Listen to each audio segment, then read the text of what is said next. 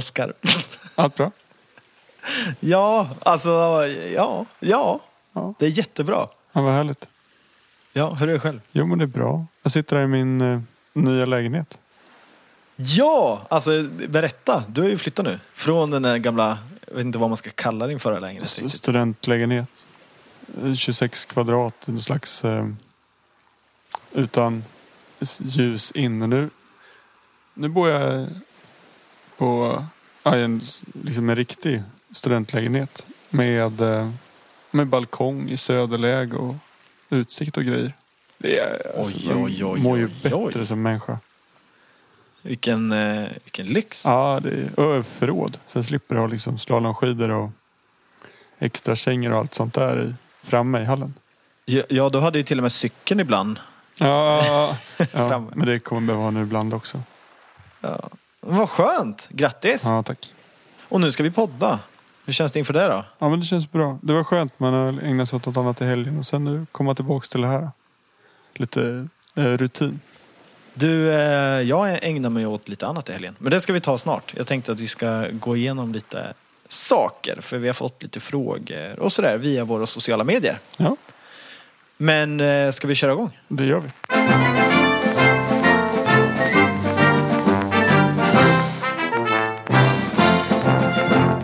Oskar, vi, vi är ju väldigt aktiva på sociala medier och eh, framförallt då Instagram och Facebook. Eh, och vi har ju, som vi älskar, ett väldigt högt, eh, eller en hög delaktighet. Det är många som kommenterar och ge, svarar och gillar och delar och, och sådär. Eh, och vi la ju upp för några dagar sedan, det var någon vecka sedan till och med, den här båten som, det var en segelbåt som var ute och, och eh, ja, vad de nu höll på med. De i alla fall eh, togs av en våg och åkte in under en, en pir. Och det är nog många av ni, ni lyssnare som kanske har sett den och har ni inte sett den så gå in på antingen våran Instagram eller på våran Facebook. Sjölivet heter vi va? På Facebook? Ja, ja. Och Jourlivet podd på Instagram. Eh, och där kan ni titta den och vi kommer även länka i avsnittet nu då, så ni får se den här videon. Den ligger på sjö- sjölivet.se helt enkelt. Eh, och det som händer är ju att det är ja, ett gäng grabbar, vad jag ser det som. Jag, eller är det killar allihop? Ja, det ser ut som det. Ja.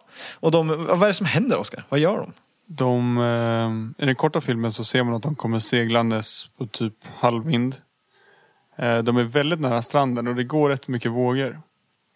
De har bara ett försegel uppe och ingen ombord ser direkt ut att egentligen att jobba alltså, supernervöst. Folk de tar det ganska lugnt ser det ut som. Och sen kommer en stor våg och träffar dem rakt i sidan så att båten kapsejsar. Och det är ändå en typ åtta meter lång kölbåt. Alltså de, eh, den hamnar typ upp och ner. Eller den slår som kull kraftigt. Och de far ju ur båten. Ja, det är så sjukt. Det är, det är en som flyger, jag vet inte hur långt han flyger. Det ser helt sjukt ut. Ja, ja men det, är- det är ju en hemsk film. Alltså det är, det är, ju- man får en klump i magen. Och sen så hade vi under några dagar där också den långa versionen länkad. Eh, har du sett den? Ja, lite snabbt. Jag jag har framförallt försökt läsa ganska mycket i lite olika forum och förstå vad som har hänt. De har varit ute, eller skulle ut och resa. Så här, segla runt bojar bara lite.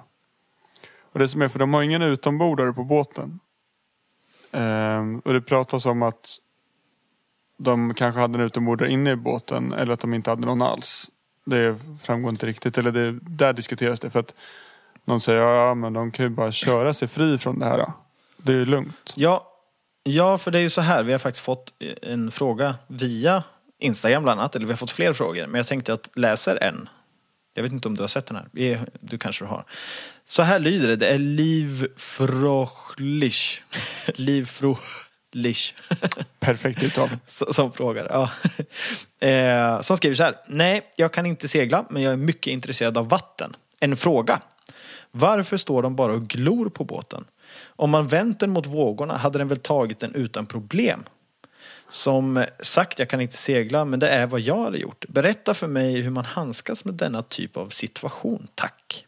Alltså för det första, att de inte vänder upp mot vinden. Det går nog inte för att de bara har förseglet uppe. Och om man bara har ett försegel uppe, det vill trycka en... Alltså från vinden så att säga. Så att det är jättesvårt att gå upp mot vind med bara ett försegel. Och tvärtom med, med bara ett om man bara har ett storsegel som är stumskotat, alltså skotat nästan i mitten. Då kommer båten bara vilja gå uppåt, då går det inte att falla av. Och det som verkar ha hänt är att kanske skoten har trasslat på förseglet. Så att de kanske inte kan eh, släppa eller skota hem eller få fart. För också så går det väldigt, väldigt långsamt. Och det gör att rodret inte fungerar. Det är som du vet att man måste ha liksom styrfart. Så nu seglar de så pass långsamt så att de, de lyckas väl lite, lite grann styra. Eh, men sen kommer det upp lite mot vinden och då tappar förseglet drivkraft. Och så faller de ner igen då. För rodret har inte någon verkan. Men det egentliga felet de gjorde det var väl att hamna i den där situationen. Och hur det gick till, Exakt. det, det vet jag inte. För man ska, man ska inte vara där med båt. Nej, och framförallt inte i ett sånt, sånt väder. Eh, och det är ju som man ser i den längre videon så ser man att de seglar en bra stund, en bit utanför den här piren. En bra bit ut till och med. Ja, Men liksom- det verkar som du sa där, de, de tävlade eller? Ja, men tidigare. Eller de skulle ut och tävla. Men för det verkar som att vinden har ökade kraftigt. Det gick alltså från typ 5-6 meter per sekund till... Några snackar om att de hade sett vindar upp till 38 knop. Det vill säga det är nästan 20 meter per sekund då. Kanske 17 i byarna. Och det är ganska mycket vind. Men sjön Men man- ska ju samtidigt också ut bygga upp på det där. Så det, jag, jag vet inte. Det är supersvårt att säga. Men det, de, man ska inte vara där i alla fall hur som helst.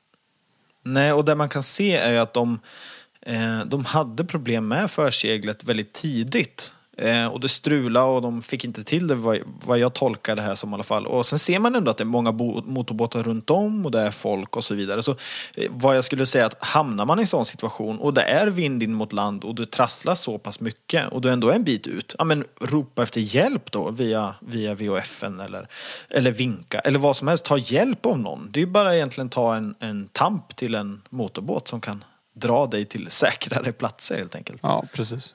Man, de flesta är rätt hjälpsamma till sjöss. Ja. Så, så vad, vad, vad är vårt svar här nu då egentligen? Är det att absolut inte hamna i en sån situation? Ja, men planera. Förstå vart du hamnar sen. Och håll lite koll på din omgivning. Mm. Och om man mot förmodan skulle hamna i det här då? Vad gör man då? Försök, ja, men det, det, I deras fall, de skulle typ ha satt storen. Om det inte hade hänt någonting med den, det vet jag heller inte. Men jag hade försökt sätta storseglet också för att fått bättre balans i båten och kunna seglat och tagit sig därifrån. Och det skulle man kanske gjort mycket tidigare som sagt. Ja men bra. Då, jag hoppas att det var ett tillräckligt bra svar. Eh, och om man är lite osäker, då ska man kanske helst inte vara ute i sånt väder. Nej. Följ oss gärna på våra sociala medier. På både Instagram och Facebook finns vi under namnet Jourlivet podd. Karl, du var ute i helgen och drog igång vårfixet. Ja, jag hade sån timing för att det var så skönt väder. Det var sol och båda förmiddagarna, lördag och söndag, så var det nästan helt vindstilla. Eh, och det var jätte, jätteskönt. Framförallt lördagen, för det var ju då jag, jag var, inte, jag var bara ute några timmar på söndagen. Men på lördag förmiddag så tog jag bort presenningarna på båten. Och då var det skönt att det var lite vindstilla. För de här eh, presenningarna är väldigt stora och de väger alltså ah, jag kanske överdriver med 50 kilo styck. Kändes som de vä- 50 kilo. Nej, inte 50. Ja, det kändes som 50. De väger hur mycket som helst. De är riktigt tjocka. Det är inte så här tunt. eh, nej, Jag vet inte ens. Jag är inte presenningsexpert, men ja, tunga, rejäla saker. Och jag var själv. Och då är det ju alltid lite så här spänt att man är ändå så här. Ja, vad kan man vara? Tre, fyra meter upp från backen och sen ska du hålla på och få bort de här stora presenningarna. Ja, men det gick bra. Så jag fick bort dem. Och sen under eftermiddagen så plockade jag även ner eh, Alltså, ja, stolparna eller ställningen eller det, allt, alltså det som presenningarna låg på. Jag vet inte, har man något namn för det? Textställning. Textställning. Ja. Ja. Eh, och fick ner den helt enkelt. Eh, så det, det tog nästan en hel dag när jag var själv där och pilla och skruva. Och vi kanske inte har en, vi har en väldigt stabil textställning men eh, den tar några timmar att skruva Många ihop delar. och skruva bort. Många delar. Ja. Så så är det. Eh, så det var skönt att komma igång och börja med vårfixet. Och jag har fått lite frågor Oskar. Gällande det här. Ja, både via sociala medier men även bekanta som har frågat. Men vad ska jag göra härnäst? Alltså, det kanske inte bara räcker med att täcka av och sen sjösätta. Eh, kan inte vi ta lite sån här vårfix helt enkelt? Vad är det man gör på en båt egentligen för de som inte har järnkoll? Först då täcker man av eh, presenningarna och gör liksom båten fri så att säga. Ja men precis, när man har, när man har tagit över det och så fått bort still, då ska vi först kolla så att det inte har blivit några skador under vintern. Det kan ju vara så att, den, alltså att presenningen har legat och gnagt mot någonstans eller att ja, någon, någon sån grej. Då, då ska man kika över och se hur man ska åtgärda det. Man kanske har fått någon repa i, i elcoaten eller liknande. Eh, men sen ska man ju tvätta av båten ordentligt. Och gärna med något lite kanske avfettande då. Så man får bort gamla vaxrester från förra året. Och sen går man på och polerar upp båten. Och då börjar man med om, om den är i rätt fint skick då räcker det oftast med att man polerar och sen eh, vaxar man för att lägga på ett skydd då, så man får behålla det här fina glansen. Ja, precis. För det var, det var, jag har också fått just den frågan. att ah, men Varför polerar man? Och många kanske tänker att det är just bara för att det ska blänka och vara fint och, och sådär. Men som du sa där så lägger man ju på ett vax. Och det gör man ju för ett ja, skyddande avseende helt enkelt. Mm, precis. Och så är det så att man har kanske en, en äldre båt som är rätt matt. Då får man nog gå på med rubbing också. För att liksom jobba upp lite extra glans. Är det något mer man ska göra efter det när man har fått båten polerad och vaxad och sådär? Och tvättat. Nej men det är om man ska göra några reparationer. Eh, man ska ju kolla över eh, motorn om man behöver serva den. Alltså passa på om riggen står på båten eller om riggen om avmastat av en segelbåt. Då ska man ju gå över riggen. När, det ändå går. Och sen är det ju motorunderhåll. Som man ska göra. Och sen ska man ju fundera. Bara, shit hur var förra säsongen? Var det något vi störde oss på ombord? Eller var det något som ja, något som gick sönder och sådär. Så det ska man ju fundera lite på nu för att pang säger det så ska båten i. Och det är alltså framförallt saker då under vattenytan som är viktigt att åtgärda nu. Precis. Mm. Och ett till så här litet smått tips som jag tror, jag tror jag sa det förra året också. Eh, och det är ju när man gör sådana grejer, till exempel att man täcker av, eller tar bort täckställningen. Så det är väldigt, väldigt många delar som har sin plats, det är ju som ett pussel. Och för att slippa det här årliga pusslandet så skriv lappar. Nu skrev jag tejpbitar och satte på varenda liten pinne. Eh, så att då sparar jag, även om det tog kanske lite extra tid nu så sparar jag väldigt mycket tid när ja, vi är upptagning helt enkelt. Så det är ett hett tips. Och sen har jag så bara en, en liten inflik på det här. Jag träffade en eh, kille där nu i Tegelviken i Motala. En ung kille, han var 15 år. Och han har köpt sin första egna båt. Ja, härligt. Eh, och en Maxi 68. Mm. Den ser ju ut som Maxi 77 fast mindre. Ja, Den är fruktansvärt och den, lika. man ser knappt storleksskillnaden på den, tycker jag. Nej, nej, nej Det är precis. svårt. Och det innehåller, alltså båten innehåller ju samma saker egentligen. Men han gav 22 000 för den. Det är bra. Det är ju sommarstuga för de pengarna. Ja, så han hade fixat ordentligt med den och ja, skrapat skrovet helt enkelt och det var lite missfärgningar och så. Så man hade fixat till och sen stod han där och polerade. och sådär. Så att, ja, väldigt kul och eh, som sagt vi, eller som du vet i alla fall, alla lyssnare kanske inte vet det, vi hade en liknande båt när jag var yngre. Då hade vi en Maxi 77. Och det är väldigt, väldigt bra båtar med tanke på att det är en sån väldigt stor sittbrunn. Och jag tycker att på sommaren så, eh, ja, det är där man är, eller hur? Ja, precis. Och det är mycket plats nere dem. Men, eh, det sen är också, väldigt mycket båt för pengarna, om man säger så. ja, men sen är det också som, eh, som Boel gjorde under eh, hennes vårfix att de bjöd in ett gäng polare och bjöd på lite fika och sådär. Det är ju alltså, det är ju perfekt. Försök se vårunderhållet som en, alltså det är ju kul att bara hänga lite. Det är soft. Ja, alltså jag hade lite mi- otur med det där. För jag bjöd in några polare, eller två polare. Som sa, ja ah, men vi kommer, vi kommer. Eh, men vi ska springa ett, ett lopp på morgonen. Så bara, ja ja, men vi, vi kommer runt lunch sa de. Och sen visade det sig att det där loppet var vid lunch. Ah, nej.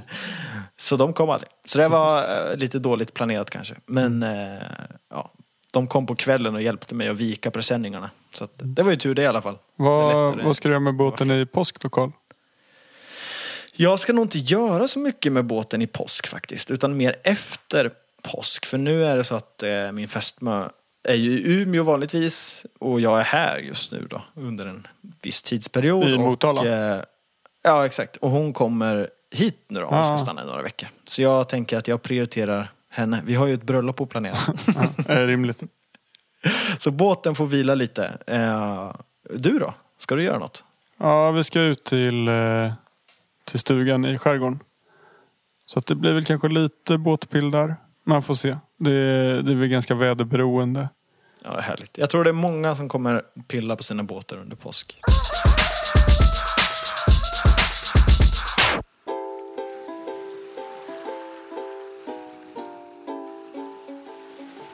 Även det här avsnittet Oskar så har vi ju våran kära, ja, sponsor, partner, vad vi nu ska kalla dem, samarbetspartner, Moringo. eh, Moringo. Härligt. Men jag vet att det är många nya lyssnare. Kan inte du snabbt, vad är Moringo? Eh, Moringo är en app eller en tjänst som låter dig och din båtklubb hyra ut din båtplats när du inte använder den. Och du kan även hyra ut eh, din privata båtplats såklart. Ja, men det är mer än så nu Oskar. De utvecklas ju. Ja, de utvecklas och det är ju så som du sa där att man kan hyra ut sin båtplats och man kan hyra andras båtplatser. Så att man kan till och med boka om man slipper stå i kö till hamnar och så vidare. Men det nya och det coola det är att de har, du vet Hamnguiden? Heter det Ja, så? ja, Den här precis. boken. Man sitter ju alltid, man letar ju alltid efter den nere någonstans i båten eller den har blivit vattenskadad eller så är den glömd eller någon har lånat den.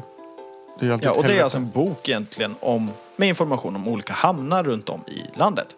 Och nu är det så att Moringo är nya hamnguiden, fast i din telefon. Och det är så grymt, för att du ser ju på en karta vart du är och så vidare. Och sen så kan du ju då se alla hamnar som är runt dig. Och så kan du gå in och trycka på den och se och få all information ja, som behövs runt den här hamnen. Det är ju perfekt. Och jag sitter faktiskt med appen här nu. Jag ska läsa för Ja. dig. Ska nu gick jag in på Hästholmen. Det är ju, jag är i Motala och det här ligger i Vättern. Och Hästholmen är ju vid Omberg typ. Och då står det så här. Då får man en liten bild, en snygg och en liten flagga. Så här. Sen står det Välkommen till Hästholmen. Här finns det mycket att göra. Besök restauranger, café, Vätternrummet som har akvarier inuti. Det finns badplats, värdshus, glassbar och minigolf. Allt för den som vill ha en lugn dag. Självklart finns det något för den aktive också. Här kan man vandra och gå på häst... Vad står det? Nej, och kolla på hällristningar står det. Förlåt. Hällristningar Här tror kan jag man... att det är. Hällristningar står det. Eller, eller Alvasta, Alvasta klosterruin.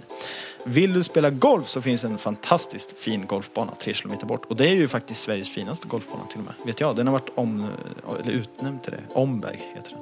Och sen i alla fall så kan man ju se mer då. Då kan man se allt som finns. Och det finns liksom, nu ska vi se, trycka trycker här. Det står Elektricitet, dricksvatten, wifi, toalett, diesel, duschar, restaurang, recycling, eh, laundry, alltså tvätt, eh, mastkran, motorservice, ställplatser, bastu och café.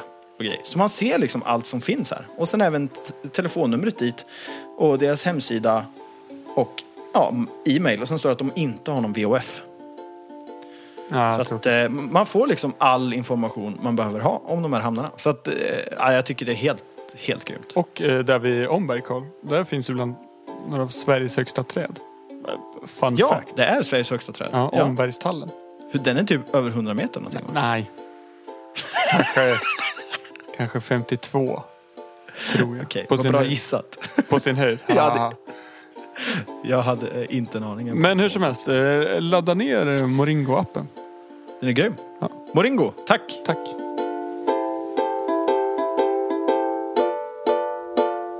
Är du intresserad av att samarbeta med Sjölivet? Gå in på vår hemsida sjölivet.se och läs mer.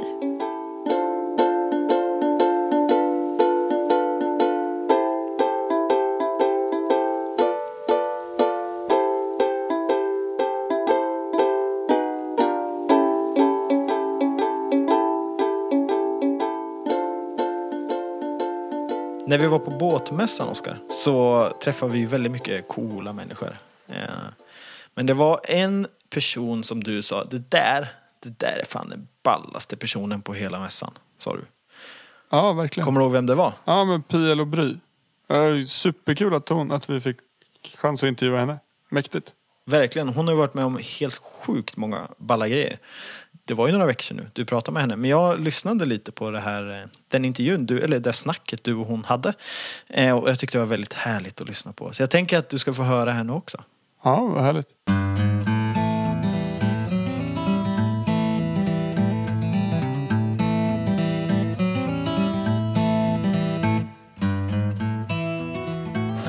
Hej Pia! Hej! Berätta, vem är du? Jag är Pia Lobry. Jag, eh, och jag älskar att säga att jag är seglare. Ja men det är Men det går du. inte att leva på det. Så att jag driver verksamhet inom segling och seglar så mycket jag kan. För du har ju seglat svinmycket. Det tycker jag inte själv. Jo. Nej, jo. Men du, inte ja. tillräckligt. Ja, Jag vill ha mer. Ja, vad härligt. Ja, men tillräckligt är väl aldrig. För du har gjort... Du är Ja. inte ny i gamet. Du har ju du har gjort lite. Mm, Nej, pappa brukar säga att jag sjösattes vid eh, sex månaders ålder. Sen dess har jag varit på vattnet. Ja. Det är bra. Mm. Fast det är många som har gjort det. Det är många som är uppvuxna på båt under 70-talet. ja. Och du är en av dem. Ja. Och du har ju även kappseglat på väldigt, alltså väldigt hög nivå. Nej, men jag har gjort coola grejer med båtar. Jag har gjort sånt som inte är... Alltså jag har inte seglat eh, kappseglat optimist till exempel. Nej, men det, Jag har aldrig gått i den, den vanliga vägen och kappseglat och gått, eh, försökt göra OS eller så. Nej. Utan jag hamnade in i seglingen ganska sent i, egentligen. Eh, det var bara nöjessegling, bara familjesegling. Ja. Ehm, och så drömde jag om att eh, det låg en, en liten 2-4, alltså en minitolva, på båtklubben. Där gick jag förbi och tittade och drömde om att det där skulle jag vilja ha och komma ner och segla efter skolan. Ehm, när jag gick i högstadiet. Ehm, men jag hade inga kompisar som seglade, trodde jag. Det visade sig nu att i den klassen så gick det tre stycken killar som seglade jättemycket. ah, nej, Bara så här, 300 meter bort ifrån min båtklubb. Och jag hade ingen aning, för vi pratade aldrig segling i skolan. Nej. Fick du segla 2-4 något då? Eh, Jag har gjort det senare. Mm. Var det, uppfyllde det drömmarna? Ja, men då hade jag gått vidare redan och provat katamaran och Hobbycat. Så då, då var det var inte, det då var det fast. inte lika kul. Men du har seglat mer elskrov också. Ja, men jag har ju kört minitransat. Det är Ja, ju det som folk är vana. Berätta, vad är det för någonting? Minitransat är en tävling som eh, går från Frankrike till eh, andra sidan Atlanten. Ja, Det har varit Västindien ibland och det var Brasilien när jag körde. ja, Och grejen där är att eh, 1977 ville man göra kappseglingen mer tillgänglig för, för alla havskappsegling. Ja. För då hade det blivit så att båtarna blev större och större och större. Det krävdes 20 man besättning och det var ganska få unnat att ha en sån stor båt och segla över Atlanten. Och då ville man att eh, fler skulle få uppleva det. Då gjorde de en maxregel på 6,5 meter lång, skulle båten vara. Så folk gick hem, kapade av sina båtar, byggde på sina båtar, eh, fixade segel och sen så var det ett gäng som drog över Atlanten. ja. Och sen har den kappseglingen utvecklats och fortsatt vartannat år. När seglade du? Jag körde 2003 Ja. Och hade båt nummer 316. Idag är de uppe i över 850 båtar. Så det har varit en väldigt eh, exponentiell kurva på dem. Och det är ingen, alltså det är inte en cruiser utan det är en... Nej, det finns är två väl- klasser. En är seriebåtar Ja. eh, och nu är det ingen som kapar båtar längre eller som bygger Nej, till. utan byggs nu är de. det verkligen eh, en typs seriebåtar som är en viss mängd, längd och bredd och byggs i serie. Mm. Och sen kan man välja prototypklassen som jag då gick, gick Ja, i. du seglade proto? Ja, absolut. De är ju de tokigaste. Ja, de, för där har man en boxregel som är viss bredd, längd och sen är höjd. Mm. Vikt? Och, och, nej, vikt är ingen begränsning på. Ingen begränsning? Nej, men det är ett rätande momentsbegränsning. Ja, och som blir indirekt. Det innebär alltså hur... Ja, hur, hur Ja, man, det- man, man testar dem ganska enkelt. Man, man eh, tar in dem i, i hamnen, eh, man drar omkull dem Mm. så att de ligger liksom på sidan. Och så fäster man 80 kilo i masttoppen och trycker ner masttoppen under vattnet. Och då ska och de- då ska de rättas, rättas upp. Ja. Och samtidigt så har man då ställt in, om man har barlaster eller vinkelbar köl som jag hade, Mm. så ställer man då in dem i mest ofördelaktiga läget. Alltså man lutar den åt, eh, åt vänster och sen lägger liksom. man den på vänster sida. Liksom. Ja, Ja. precis. Hur lång tid tog det för att segla upp? Över Atlanten tog det 32 dygn. Det är ändå ganska lång tid. Mm. Men det är, för jag har läst lite om det där. Visst, båten var hel när du gick i mål, eller hur? Nej. Nej. Nej. Jag körde sönder hela fören. Ja. Så att liksom infästet till ja, men förstagen ja, eh, hängde på några kolfiberbitar bara. ja. Eh, Så det kanske den största liksom, vinsten av den seglingen var att jag lyckades faktiskt laga allting själv ute på Atlanten och undvika haveri, massbrott och kunna ta mig i mål hela vägen. Eh, Och kom, sista veckan körde jag då med en trasig båt och kom ändå på 14 plats Ja, av det är- 70 deltagare. Så det var rätt så coolt. För det är en ganska fransk approach på den där seglingen. Att med shorthand att man är själv och att det är väldigt mycket ett äventyr. Många som deltar gör det för äventyret, för att eh, uppleva någonting själv som är så pass udda som inte många människor har upplevt. Mm. Eh, men det är också karriärstegen in till Figaro och eh, Vendée Globe. Mm. Så att det är definitivt inte bara äventyr utan det är väldigt hög kappseglingsnivå på de båtar som ligger längst fram. Ja, vi har pratat ganska mycket Vendée Globe. Ja. För jag det är ju svinballt. Om han, eh, Nya Zeeländaren, Mm. där allt gick sönder som någonsin kunde gå sönder. Och att han hade trillat över bord och eh, helt sjukt. Och det roliga med den tävlingen eh, är ju att man inte bara visar de bästa. Nej, utan det är... De har sin glory, Ja. men alla de här människorna som är på väg någonstans i sin karriär eller sin upplevelse och som delar med sig av alla haverier och som delar med sig av alla stories och även hur det känns att vara själv Så utlämnad på, eh, i det stora havet. Ja, de är, fort, de är uppe i över 120 dygn de som är ute nu. Ja. Det är tokigt. Ja. Maten är slut. Ja, allt är slut. Men kroppen är slut också. Ja, och psyket eh, är ju ett fantastiskt instrument. Ja. Eh, För det är inte helt slut, även om man tror att man är helt slut. Men hur gör man då? För när man har seglat själv över Atlanten. Mm. Alltså för mig är det högt upp på någon typ av stege. Hur, hur går man vidare och hittar liksom ett nytt mål och ett nytt drivkraft? Eh, Det är ju egentligen... Det, det är väl inga konstigheter. Alltså när man har gjort någonting Ja. så tycker man att det är helt självklart. Det var väl ingenting. Jag var Nej. mer störd av att folk var imponerade när jag kom hem. Ja. För det har man gjort det så har man gjort det. Då var, då är det, var det ingen big deal. Nej. Så jag var ju bara mest sur på att jag kom in på 14 och inte på liksom, placering i toppen. Ja. Så jag var ju redo att börja liksom, ladda om och köra Ja, ner, till, du- ner till Kapstaden. Ja. Så jag försökte få med mig folk att köra lite vidare. ja. men det var ingen som ville hänga på. Ehm, dock var det en amerikan som faktiskt seglade hem sin båt hem till USA efteråt. Det, han hade seglat den över till Frankrike för att starta. Ja. Så han gjorde verkligen ett, Ja. tre ben på Atlanten. Eh, Men jag ville ha en större båt eh, efteråt för att det var ändå väldigt blött. En av Mm. de största utmaningarna, utöver att sova eh, i bara 20 minuter, är ju att man hela tiden är blöt. Och Ja. blöt är en sak, men salt är ju, Ja. det fräter ju upp kroppen. Mm. Eh, Men eh, då ska man ha mer pengar och mer sponsorer och 40-fotsklassen startades när vi åkte hem. Mm. Det var vi som startade upp den. Eh, Eller vi, vi, mina kompisar. Men det, ja, det är mer pengar som ska in och sponsorerna hade jag svårt att hitta redan från början. Så du försökte så- sätta mål då att komma in och segla de försökte- 40-fotsbåtarna? Ja, eh, men då fick jag barn så det tar jag av en bit. Så när jag var på gång och skulle söka igen då var det den här nästa kris i ekonomin. Ja. Och när jag startade min satsning på Minitransat, då ungefär samtidigt så var det september eh, 9-11. Ah, Så att jag startade ju hela den i motgång verkligen. Det var ju ingen investeringsvilja och ingen som ville satsa på en, en, eh, en tjej som eh, skulle delta i en livsfarlig tävling som i- inte ens gick i Sverige. nej. Det var jättesvårt. Så att Ja. Jag betalade den till stort sett helt själv tills ja, men två månader före start då jag fick in Expatria. Det var skönt. Det måste ha varit... Ja, och sen hade jag ju jättemycket hjälp av Gransegel och liksom Tampara och Ja. sånt, leverantörer. På, det hade jag ju. Vad gjorde du efter det då? Då fortsatte jag med min Hobbycat-försäljning. Så Och jag har det- drivit, drivit företag sen Ja. dess. För när var första gången du seglade flerskrov då? Det var, 20, det var 95 faktiskt. 95? Oj, Ja. tidigt. Ja, då... Ja, det är inte så tidigt. Ehm, Eller för mig. Men Ja. jag var fyra bast. Jag är så gammal. Nej, men, eh, 95 så eh, drev jag faktiskt eh, krogen på Malmö Kvarn. Mm. Eh, gästhamn. Ja. Och då eh, köpte vi en 30, 37-fots Norlin, eh, ja, Norlin 37 Ja.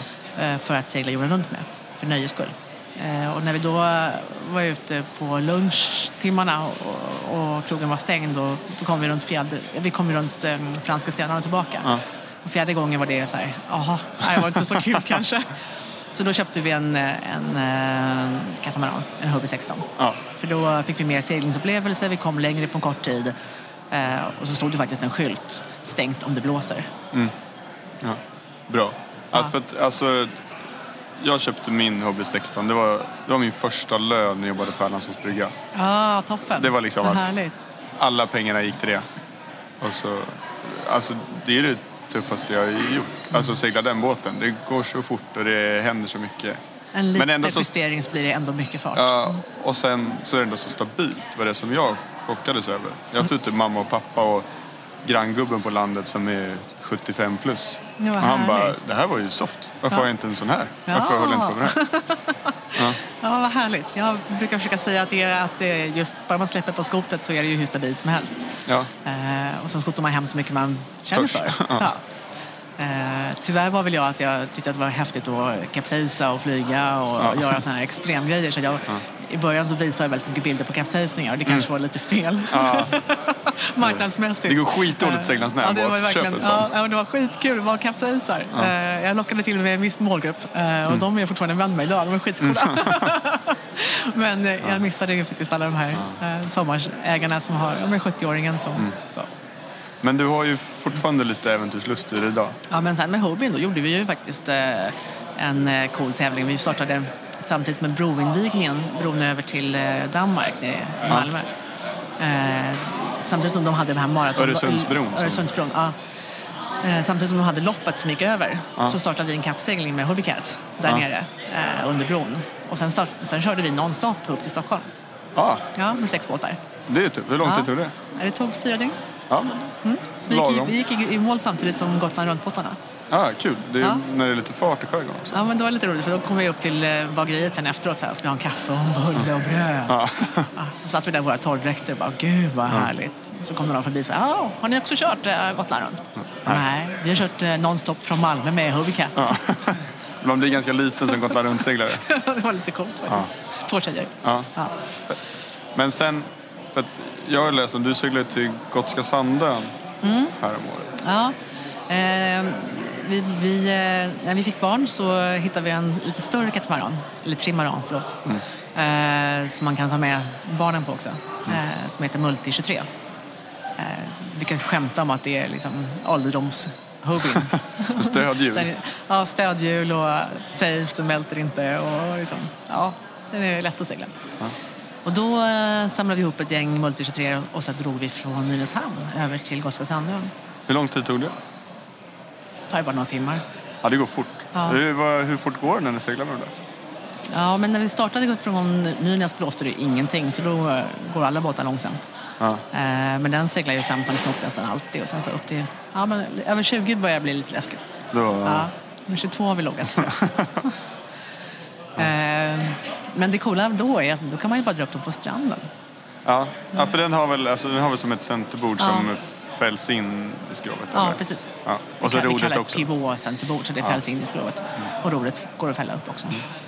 Alltså, vad gjorde ni när ni var på Gotska Sandön då? Var, var ni där och nuddade land och vände? Nej, eller? nej, nej. Vi drog upp båtarna och, och eh, sov kvar på ön och gick runt nästa dag på hela ön och bara gottade oss och Mm. levde karibiskt eh, liv. För då var det, liksom, då var det, det var en sån fantastisk dag med kanonsolsken, ingen vind och bara så varmt så man gick omkring i bikini på stranden hela dagen och svettades. Tråkigt. kände, ja, jättetråkigt. Ja. Ja. Eh, Men så är det ju med Gotska Sandön. Det kan ju vara ett helt annat klimat där. Ja. Eh, Det kan vara både extremt vilt och galet och eh, jättemagiskt på så sätt. Och sen kan det vara som en karibisk ö. Ja, jag vet inte hur många timmar jag spenderat sittandes i stiltje tittandes på Gotska Sandön. Men jag har aldrig varit i landen. Nej, om man seglar Gotland runt så hatar man den där ön ibland. Mm. Ja, vi har haft en natt faktiskt då jag bara dånat förbi med Genaker. ja. Det var, det var skönt att slippa. För att vi hade på väg, det var på vägen norrut. På vägen söderut så var det riktigt så här att vi... Ja, solen gick upp och då, där låg Gotska Sandön. Jag tänkte shit, nu kommer det vara...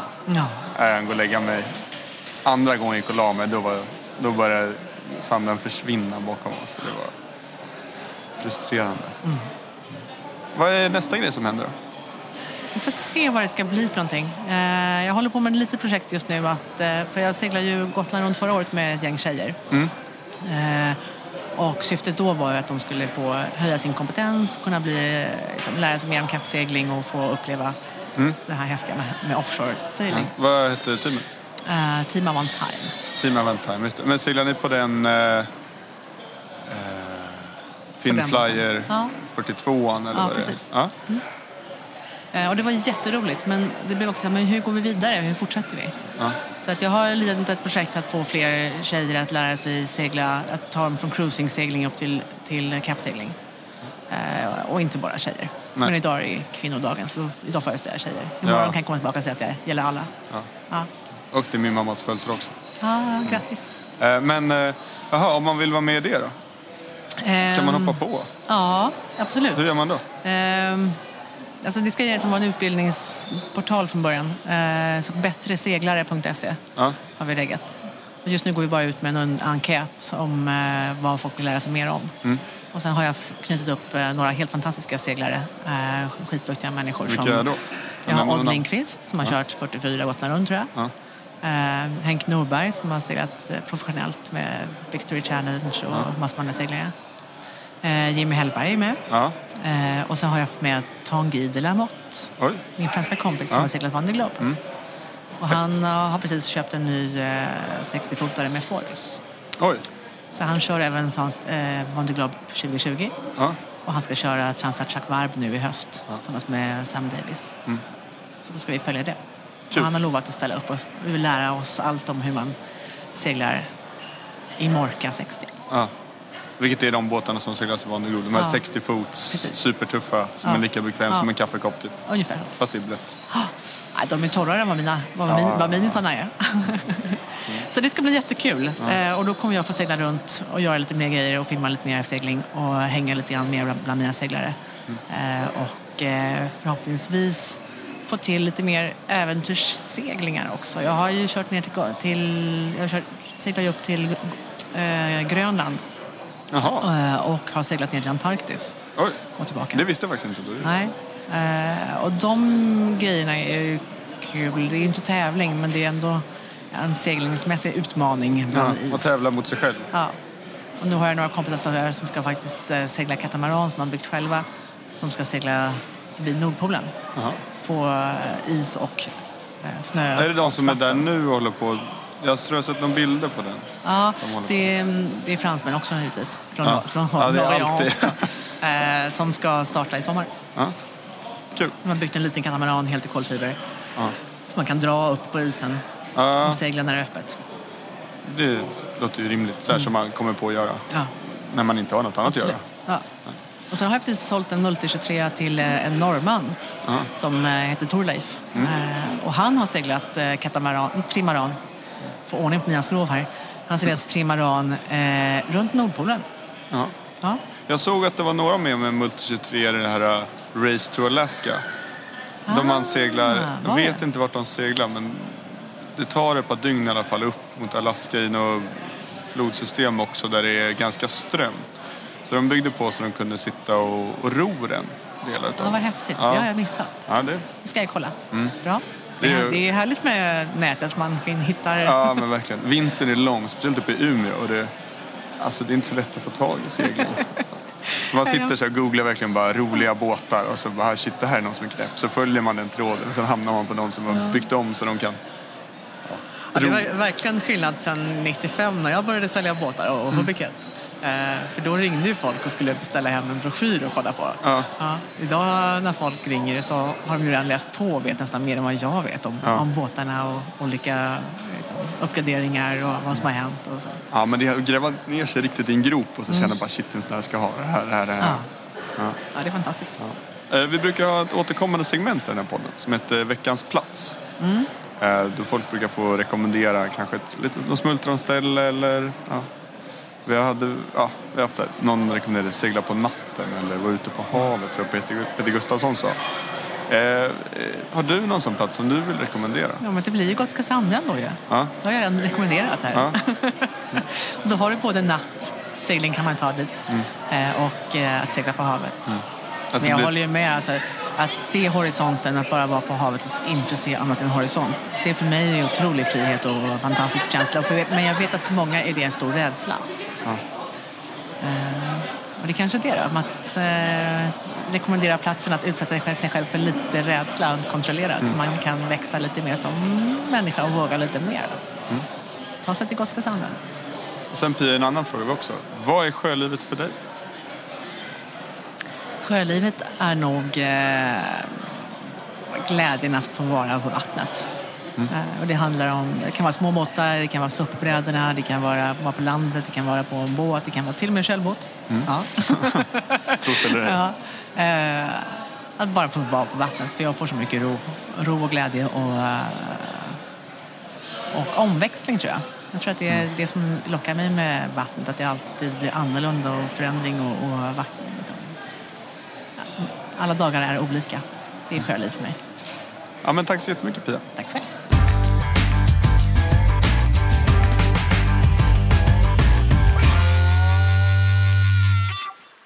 Som sagt Oskar, vi är ju, eller vi har ju ett samarbete med Moringo. De stöttar oss mycket. Ja, fantastiskt. Sen är det ju så att eh, vi, eh, vi finansierar ju resten helt enkelt med CSN. det är statliga pengar Ja. eh, som vi gör det här av. Och vi gör det ju på våran fritid helt enkelt. Eh, men sen så, ja, som sagt, det vi betalar går ju från CSN. Och nu har vi infört en eh, ny grej helt enkelt. Ja. Eh, något som heter Patreon. Jag tror det betyder typ skyddare, beskyddare eller något sånt där. Ja. Det är patreon.com, patreon.com. Och där handlar det egentligen om att man kan donera pengar om man vill. Det här är helt valfritt. Man kan donera en dollar eller hundra dollar eller alltså allt däremellan. Du donerar precis vad du vill. Och eh, det som är då är att man säger att du betalar en dollar. Typ eh, nio kronor. Ja, 9 kronor ungefär. Då är det så här, då får man tillgång till en viss, ja, en viss del av saker. Och ju mer man betalar, desto mer grejer får man av oss. Då. Vi vill ju ge någonting tillbaka, förutom den här podden. Så om du uppskattar den här podden och tycker den ger dig någonting så skulle det vara trevligt för oss eh, om du går in på patreon.com, patreon.com snedstreck jourlivet. Och sen säger du att du betalar en dollar, 9 kronor per avsnitt. Då får man alltså bakgrundsbilder då. Då ska jag specialgöra, eller har gjort specialgjorda bakgrundsbilder både till din dator och din telefon. Med lite sjölivet-tema helt enkelt. Kanske en bild på Eh. La Morena. Exakt, eller två. Eller några. Ja, några. Ja. Sen får man även tillgång till en privat Facebookgrupp. Och då är det för alla oss som då ja, gillar sjölivet helt enkelt och bidrar. Ja, och det kommer Eh. förhoppningsvis bli kanske lite en community då, där man kan dela lite tips och tricks och ja, vi kan hjälpa till med sätta folk i kontakt med, ja, få svar på frågor. Precis. Så för en dollar per avsnitt, alltså två dollar i månaden, vad är det? Det är ju 18 kronor. Mm. Typ, eftersom vi släpper varannan vecka. Det är ju det är inte så mycket.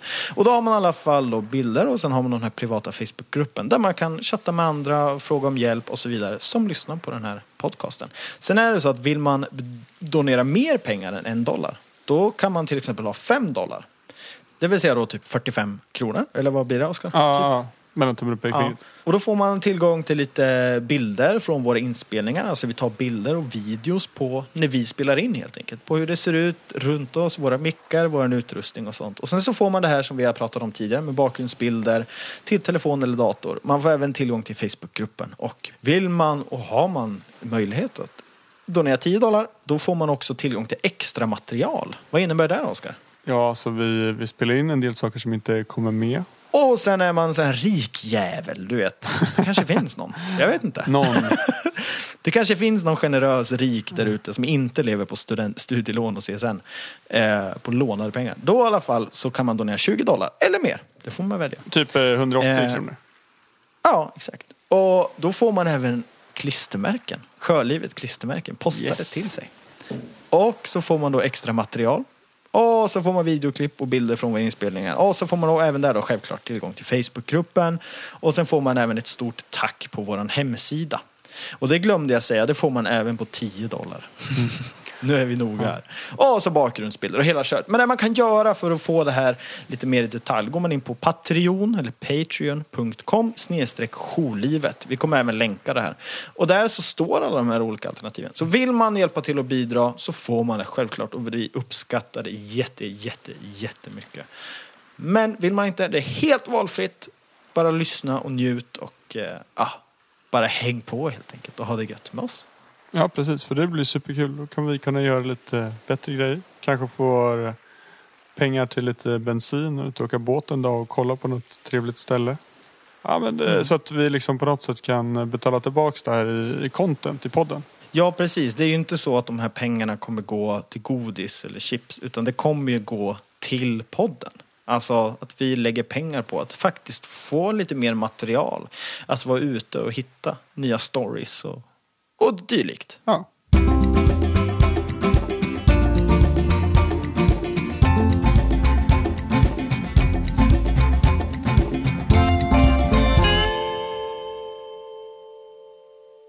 Ja, Oskar, nu... Eh, jag, kan inte, jag kan inte säga annat än att lyssna på sådana här som Pia då, som vi har hört idag. Så blir man inspirerad till att upptäcka och utforska. Och, ja.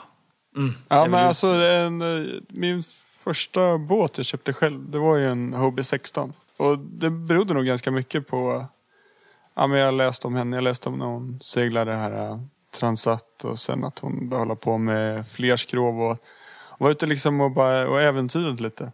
Jag är superhäftigt att vi har haft med henne.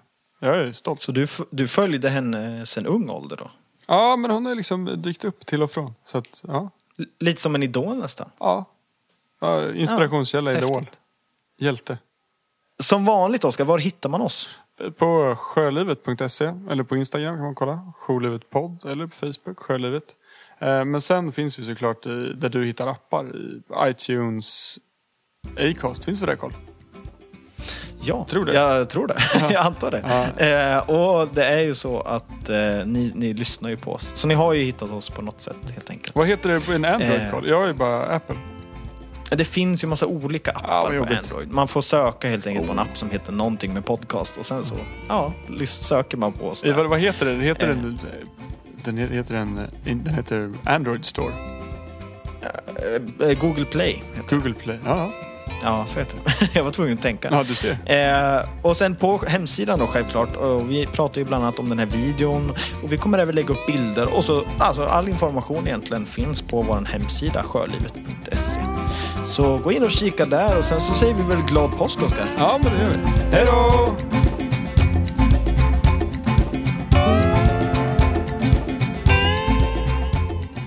Du har lyssnat på Sjölivet med Karl Holmertz och Oskar Wahlheim. Bilder, videos och mer kring dagens avsnitt hittar du på www.sjölivet.se.